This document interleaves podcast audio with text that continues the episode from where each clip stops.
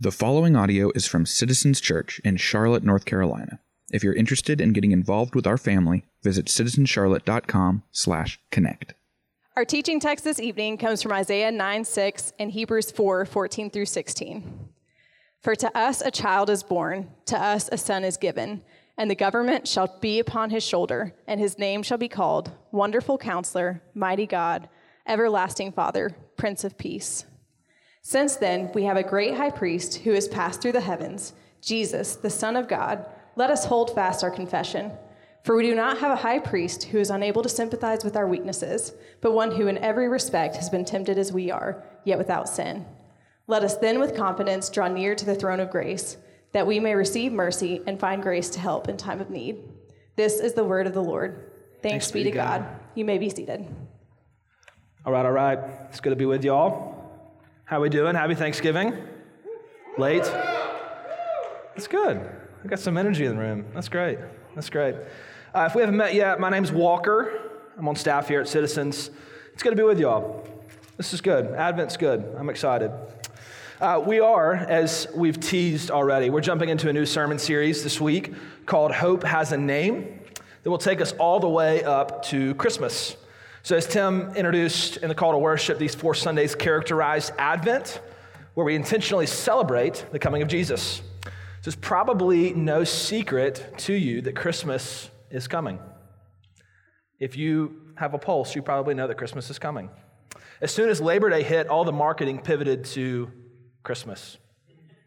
Thanksgiving is just a blip on the radar, isn't it? It's interesting, though, how the world has fully embraced this celebration of Christmas. There's something about the season that the world would tell you brings hope. All the marketing, all the shows, all the warm and fuzzies put out this idea that hope is found in the season or the family time or the time off or the gratitude or the newness. You fill in the blank. Whatever it may be, our culture has bought hook, line, and sinker into the idea that Christmas makes people happy. Deeper than that, Christmas brings people hope. It gives you something to hope in. Think about it. You watch a Hallmark movie and you hear Joy to the World being sung in the background as the neighborhood choir sings it, and the two main characters are in the Christmas parade and they share a warm embrace. In the Christmas parade, as the snow lightly falls, you ask me what Hallmark movie? I would say every Hallmark movie. This might make us feel good in the moment, but I would suggest that that hope is shallow. The message of Christmas for Christians is that hope is not found in the season, it's not found in the decorations, it's not found in the festivities. Instead, hope is rooted in the reality of the Bible. The Bible says that hope is found in a person, hope is found in the Savior, hope has a name, and his name is Jesus, as we just sung. So the Advent season, it intentionally remembers that while the Christmas add ons are good, they're not the reason for the season. Catch that? It was good, right? Tim made me put that in there, so all payments or complaints go to Tim. Jesus is the, re- is the reason for the season. Advent is our acknowledgement that our only hope in this life is Jesus. So, over the next four weeks, we're going to look at one verse, Isaiah 9 6, that talks about the coming Messiah, reminding us that hope indeed has a name. Isaiah 9 6 says, for us, for to us, a child is born. To us, a son is given, and the government shall be upon his shoulder. And his name shall be called Wonderful Counselor, Mighty God, Everlasting Father, Prince of Peace. We'll spend each week looking at each of these titles Wonderful Counselor, Mighty God, Prince of Peace, and Everlasting Father. This prophecy is coming to the people of God in the midst of some pretty dark times. Bad things have happened to them. The Assyrians have sacked their country and have desolated their cities. And they've actually done a lot of bad things as well. The people of God have done bad things. They've been foolish, they have not obeyed God, and they have not listened as God has tried to correct them. On top of that, there's more suffering on the horizon. There's no peaceful falling snow around the fire without chocolate. These, these circumstances are really bleak. And it's really not unlike our own situation. We've had a hard year, two years. Crazy things have happened to us. We are beat up, we're weary, we're callous. we've also done some bad things this year. Some of us are carrying the shame and guilt of decisions and actions over this last year, and we really don't want to reflect on this last year because it makes it forces us to engage with some of those mistakes. So, like the people of God in our context in Isaiah 9, we don't need some ethereal, feel good hope that's offered to us by the culture. We need real hope. We need Jesus. In the midst of our very real pain or our very real suffering, God is showing us where hope is found. He gives these four titles to show us who Jesus is supposed to be to us. So today we're going to focus on the title Wonderful Counselor. And to do so, we're going to look specifically at Hebrews 4 14 through 16 that takes this wonderful counselor from a nice idea to a glorious reality. So before we dive in, pray with me. Great God, we do praise you for who you are, that you're God, that you've revealed yourself to us in and through your word. We praise you for the word, God, that you've given it to us that we may know you.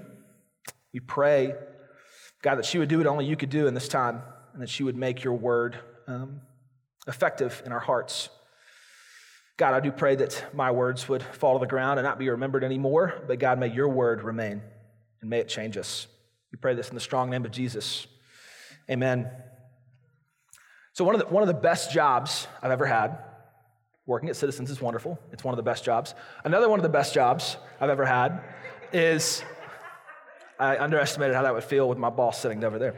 That's funny. Uh, another one of the best jobs I've ever had is being a summer camp counselor. For three summers in college, I worked at a Christian summer camp in Missouri, and it was incredible.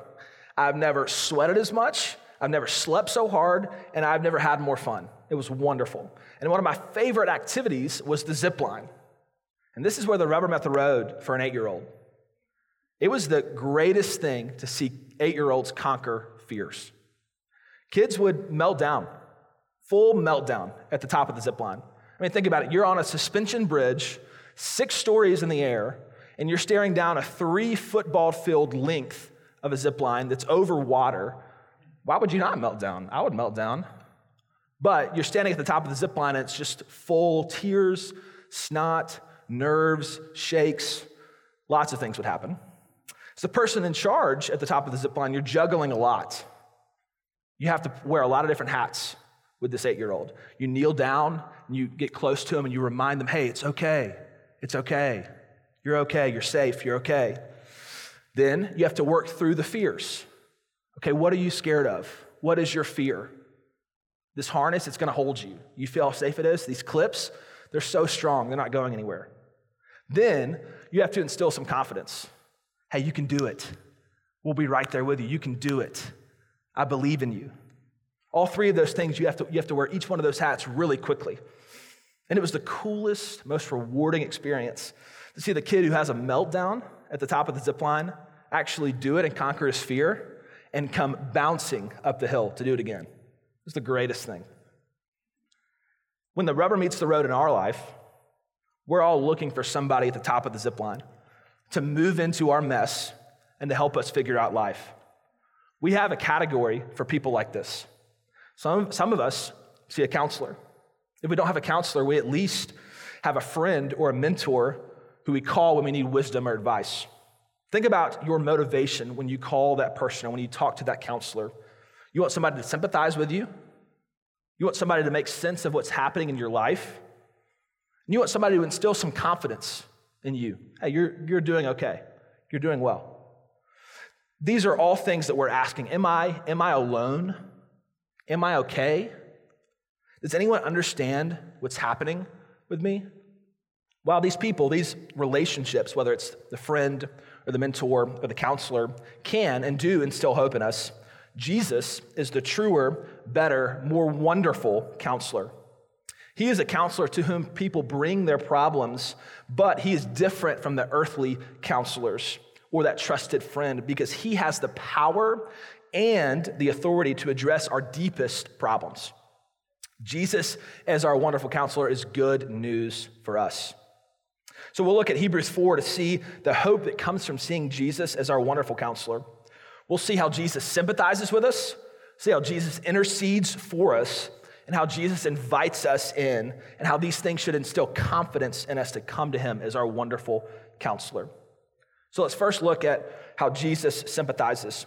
Look with me again at verse 15. It says, For we do not have a high priest who is unable to sympathize with our weaknesses, but one who in every respect has been tempted as we are, yet without sin. So the word that probably stands out to you is that word sympathy. I don't think we would readily identify Jesus in sympathy. I think we would get there with Jesus and powerful, but Jesus and, sympath- and sympathetic, that's kind of weird and uncomfortable if we truly admitted it. Can Jesus be sympathetic? Is Jesus showing sympathy? Is that a sign of weakness on his behalf? Our text actually shows us it's a really good thing for us. The sympathy of Jesus is relieving for our weary souls. The author is conveying that Jesus actually shares our experience. Jesus is familiar with the human life, so he understands what we experience. He hurts when we hurt, he rejoices when we rejoice, he laughs when we laugh.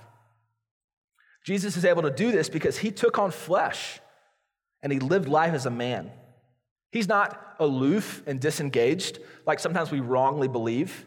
He is acutely aware of the human experience because he experienced it, it all himself. He is fully God and he is fully man. Don't miss Jesus' humanity. Think about some of these images. Think about one year old Jesus having a dirty diaper and Joseph having to clean it.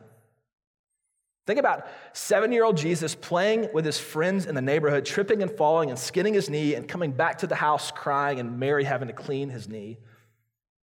Think about 12 year old Jesus growing facial hair for the first time. He's human. Think about 27 year old Jesus sleeping wrong and waking up with back pain. 27 is the scientifically proven age that back pain starts, by the way. Anyway, think, think about some of the things we read in the Bible.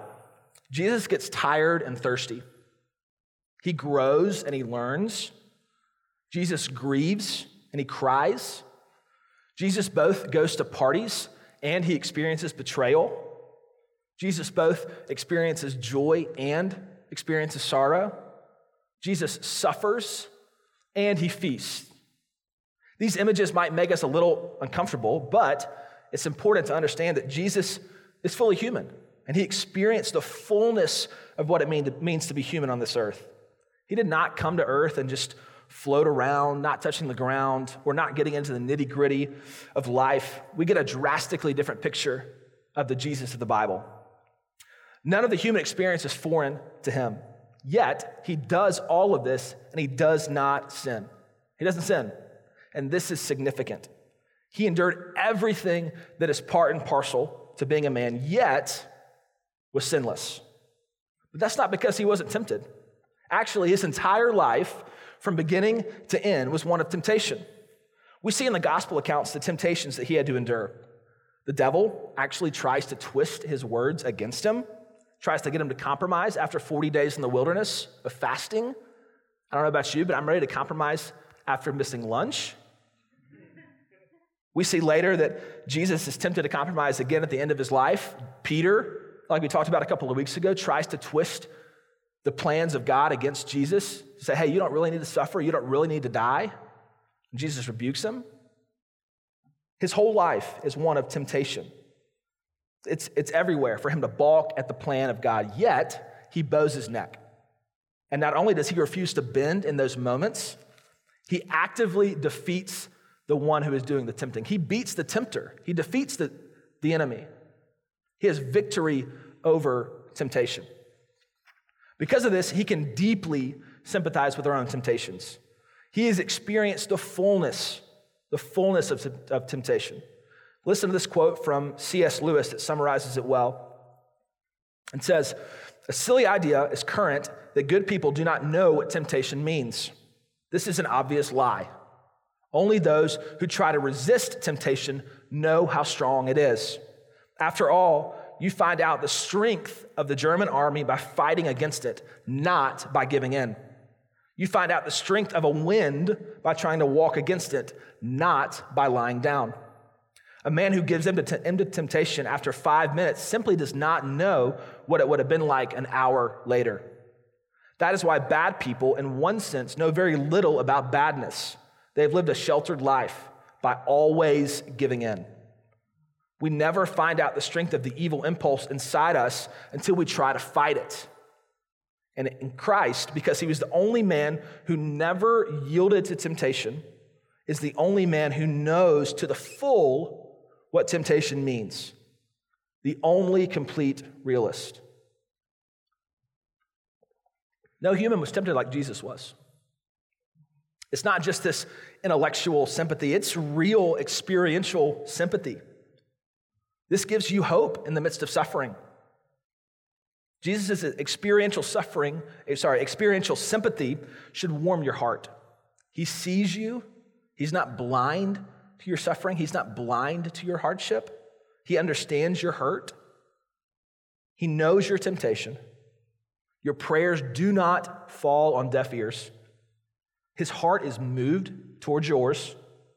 He weeps when you weep, and he rejoices when you rejoice. Actually, he does those two things more than you do for yourself.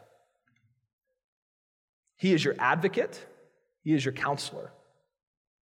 When you're tempted or when you suffer, do you run to Christ? This is what we're looking for when we think about the counselor or the trusted friend, right? We run to this person because we want sympathy. But do you run to Jesus? Do you ever think about how he can sympathize with you? In the face of temptation or the face of suffering, don't go anywhere else. Go to Jesus. He's full of sympathy and he wants deeply to meet you in your time of need. It actually gets better than this, though. Not only does Jesus sympathize with us in our weakness, he actually wades into the mess of life and he intercedes for us.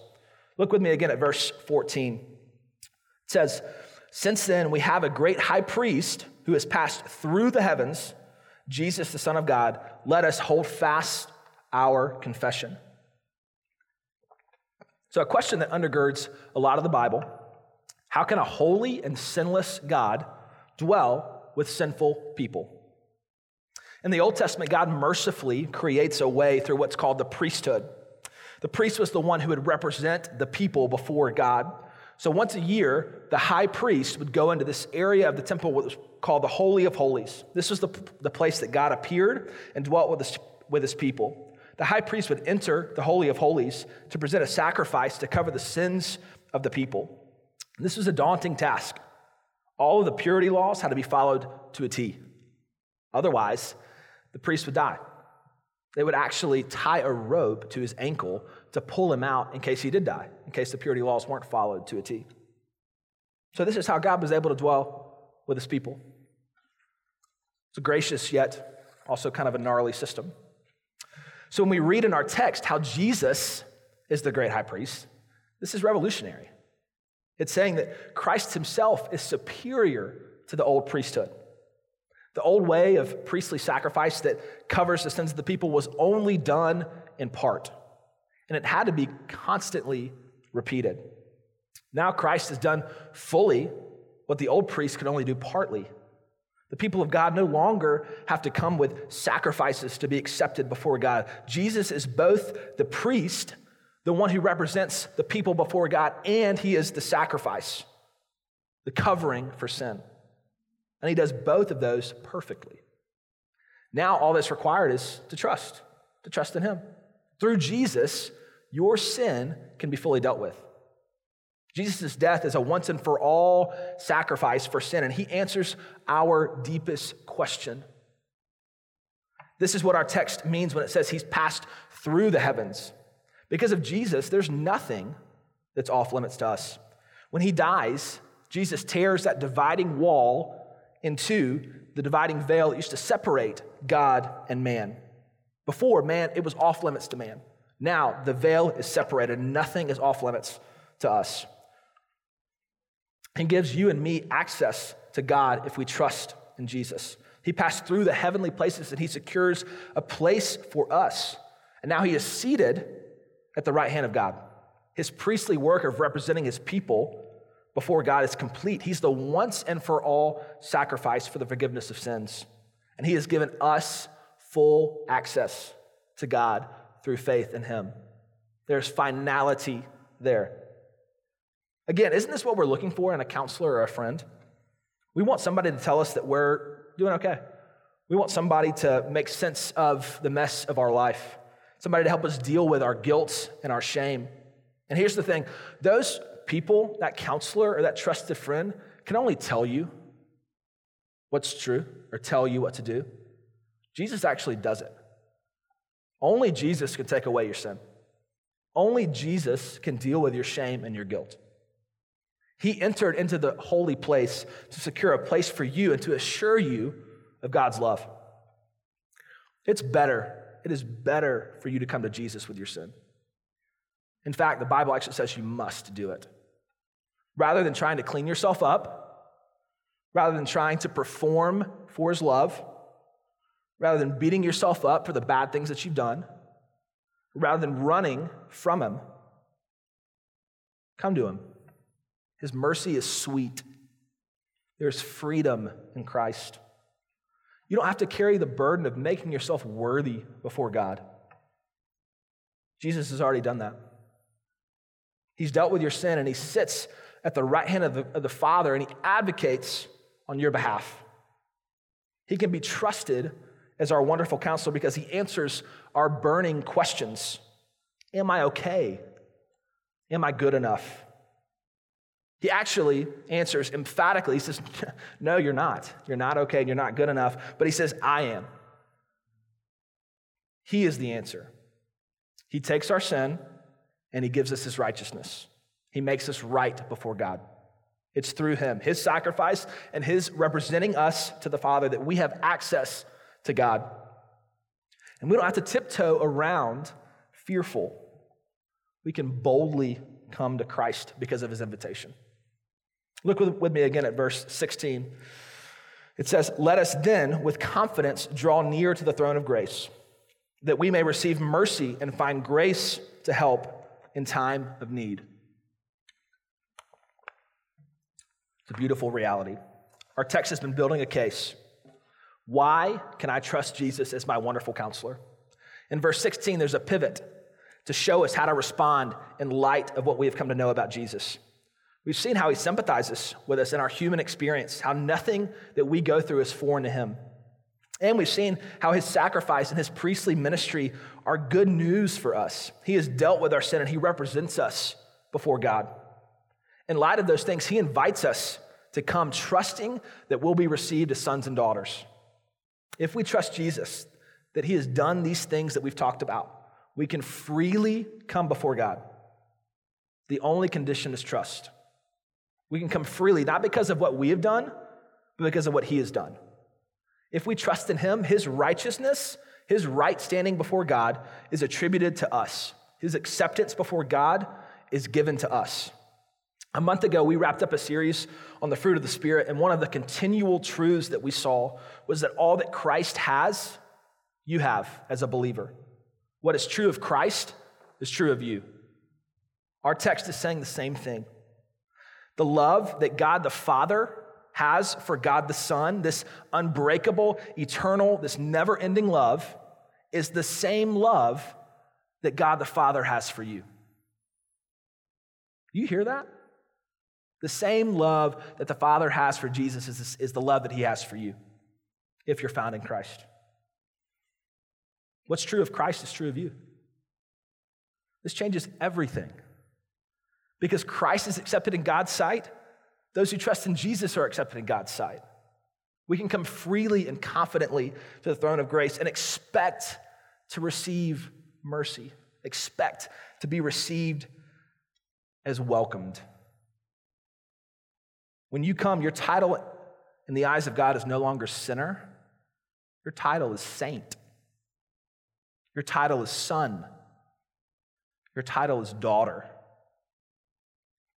My parents have these two basset hounds that are hilarious creatures. They're simultaneously cute and gross. The bigger one's name is Duke. Picture uh, Dopey the dwarf in dog form, and that's what Duke looks like. My parents love Duke so much that they feed him from the table. And I'm not talking about scraps, like leftover stuff. I'm talking like legit human food. Like I'm talking cheese, eggs, steak. They make steak for Duke. It's wild. Duke loves it. And he looks like he loves it, if you know what I mean. There's this time each night where it clicks in Duke's brain that he has not had his daily allotment of human food, and he's not okay with that. So, what he does is he starts to moan. And it doesn't matter if he's just pounded a bowl of dog food. He, when, he's, when he's there, he's there. He's ready for his human food. So he moans, and he moans, and he moans, and he moans. And it's not like this silent moan, it's like beluga whale moan. It's, it's loud. He moans until somebody recognizes his plight and gives him human food. And it makes sense though, right? Like once you've tasted a good steak, why would you ever want that dry dog food stuff? Why would you ever want that? We do this too. Think about when you've had really good wine or you've had a sommelier explain to you like the notes of the grapes and the flavors and your taste buds and how they all, interact and what you like or don't like. Once you've done that, the two buck chuck from Trader Joe's just, it's not there. Right? It doesn't cut it anymore. But for whatever reason, we don't do this with Jesus. We don't do it with Jesus. Our text shows us how Jesus invites us to let him be our wonderful counselor because he sympathizes with us, because he intercedes for us, because he invites us in to have confidence that he is who he says that he is. But we don't let him actually do it. Instead, we do our own version of the sacrificial system. It just looks different. We bring our own sacrifices to God to earn, to deal with our sin and to earn his favor. Think about how we approach God. Like, hey, God, I know I have this thing that I did earlier, but did you see how I really sacrificed for that person over there? And how I helped that person? I went out of my way. did you see how I sacrificed? We perform for God. Or like, hey, God, did you, I know I have that thing that I struggle with that you don't like, but haven't I made so much progress? I put in so much work. I've white knuckled it. I've tried so hard, and now let me come before you. We clean ourselves up before God. Or, hey, God, I know I'm struggling with that thing, and I'm terrible. I'm the worst. Like, how could you love me? What makes me worthy of love? Like, what, what are you doing with me? We beat ourselves up before God. Or we say, hey, God, I've really, I've messed up. I don't really think it's time for me to come to you, so I'm going to run. I'm going to distance myself from you. It's best that we don't engage. We avoid God, we run from God. All of these things are actually different versions of the same problem. We don't trust that Jesus actually sympathizes with our weakness. We don't trust that he's in our corner. We don't trust that he is the one who can fully and finally deal with our sin that we might be accepted by God. We don't trust that in him we have full access to God. If I can be honest with you, most of my Christian life has been spent wrestling with these ideas. I generally believe that Jesus is powerful, but the idea that he's in my corner, fighting for me, sympathizing with me, advocating on my behalf to the Father, is a different story. These questions come up in my mind like Does Jesus care? Does he actually see me? Can he really relate? Does he understand what I'm going through?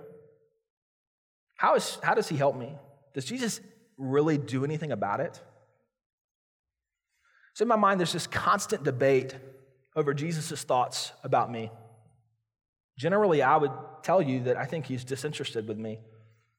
When I sin, I would tell you that I think he's frustrated with me, or that I'm a, I'm a burden to him, that he's set this standard and that I don't live up to it. And when I don't do those things, that he just kind of rolls his eyes. He's like, Gosh, can you believe this guy? Like, after all that I've done for him, can you believe what he's doing? Like, who is this dude? So, my response I work. I work for his affection. I clean myself up before him. Or I wallow in my self pity and I beat myself up thinking that somehow my pity party will win the attention of God. Or once I've tried all of those, I'll run, I'll distance myself from him. None of those things answer the burning question of how I can relate to God and deal with my sin. None of those responses answer the question Am I okay? Am I good enough? These attempts to try to answer those questions on my own only make my anxiety spike. Our text invites me and invites us to stop striving. Jesus can be trusted as our wonderful counselor. This brings relief to know that you no longer have to worry about the handling of your own sin. Jesus' sacrifice is sufficient for it. It also brings hope to know that you are accepted in God's sight if you trust Jesus. You are a son or a daughter. Your, your label when you go before God is no longer sinner, it is saint. You are accepted in God's sight, and this brings hope. You can come confidently to the throne of grace and expect to receive mercy. Not because of anything that, that you've done, but because of who Jesus is and what he has done. What is true of Christ is true of you. Will you confidently trust that Jesus has done those things? Will you confidently trust him as your wonderful counselor? Pray with me.